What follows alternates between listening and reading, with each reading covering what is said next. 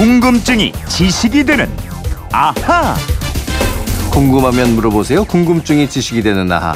아, 휴대전화 뒷번호 7547님이 주신 문자인데요. 곧 8.15 광복절입니다. 일제에 침략당한 우리나라는 일본이 2차 세계대전에서 패망하며 동시에 광복을 맞게 됐는데요. 우리나라처럼 2차 대전 이후에 독립된 나라들은 어떤 나라들이 또 있는지 궁금합니다 하셨네요.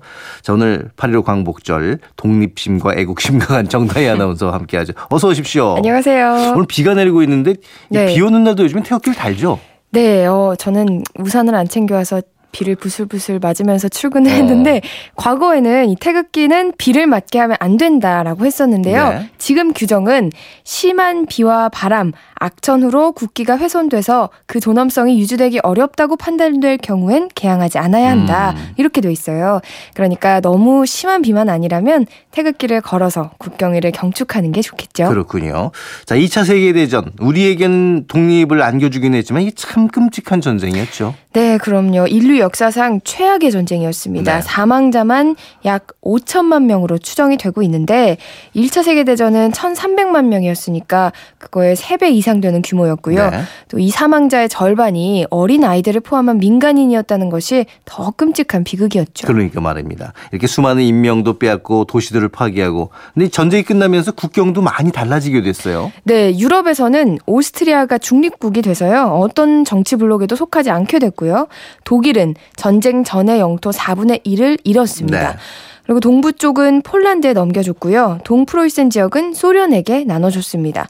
게다가 미국과 소련의 대립으로 인해서 동과 서로 나누어지는 비극을 맞이했죠. 그렇죠. 이제 동독 사람들이 서독으로 많이 넘어왔던 걸로도 알고 있는데. 네, 맞아요. 자유를 찾아서 동독에서 서독으로 탈출하는 사람들이 크게 늘어서 1950년대 서독 국민의 5분의 1은 동독에서 탈출한 사람들이었습니다.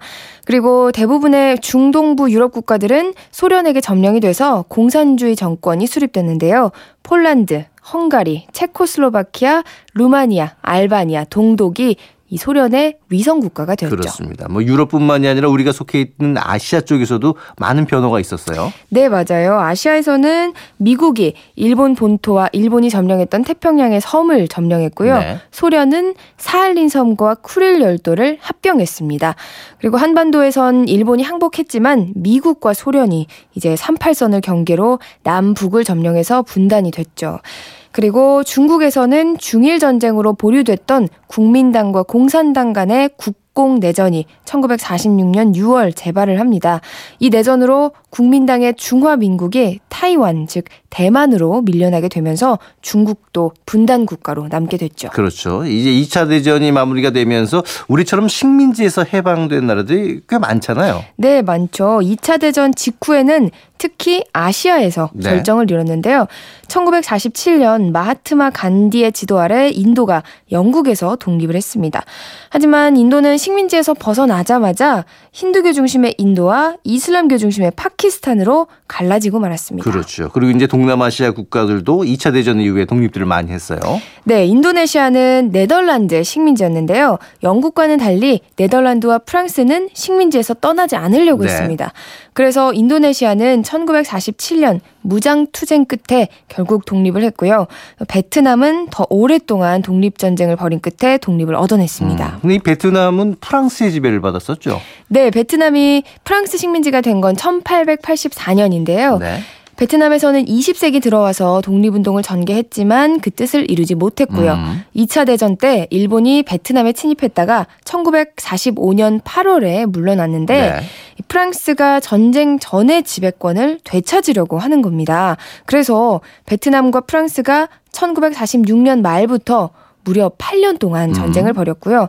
결국 1954년 프랑스군이 물러나면서 제네바에서 휴전 협정이 맺어졌는데 이 협정에서 베트남을 남과 북으로 나누고 2년 후에 전국 총선거를 하라고 규정을 했지만 이건 이행이 되지 못했습니다. 그렇습니다. 그러다 이제 결국 베트남도 전쟁이 나고 이제 38선으로 가려는 우리와 비슷했는데 필리핀도 외세 침략을 좀 받았죠. 네, 많이 받았어요. 필리핀은 19세기에 스페인의 지배를 받기 네. 시작을 했는데요.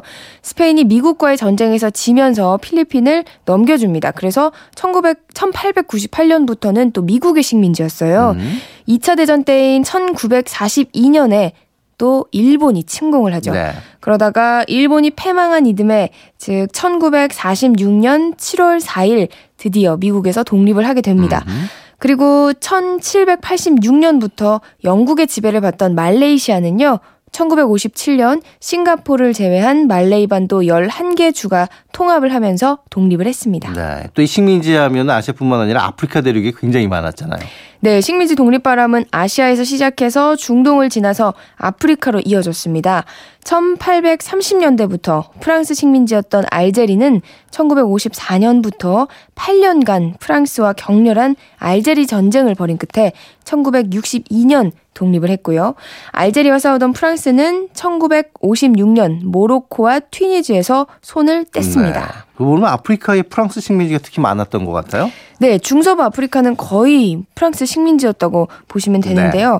알제리 전쟁을 하면서 프랑스 드골 대통령은 식민지 독립이 대세라는 걸 깨닫고 음. 해방 정책을 또 이제 펼칩니다. 네. 그래서 세네갈, 말리, 차드, 가봉 같은 나라들이 1960년대에 모두 독립을 하게 되고요. 그 무렵에 콩고는 벨기에로부터, 나이지리아는 영국으로부터 독립을 네. 했죠. 그럼 식민지 차지했던 나라는 대부분 나중에 순순히 물러난 거예요? 아니요. 전부 다 그런 건 아닙니다. 네. 특히 포르투갈은요. 아프리카 식민지를 끝까지 고수하려고 어. 했는데 그래서 앙골라, 모잠비크 같은 나라들은 긴 전쟁을 치른 다음에 1975년이 돼서야 겨우 자유를 얻었고요.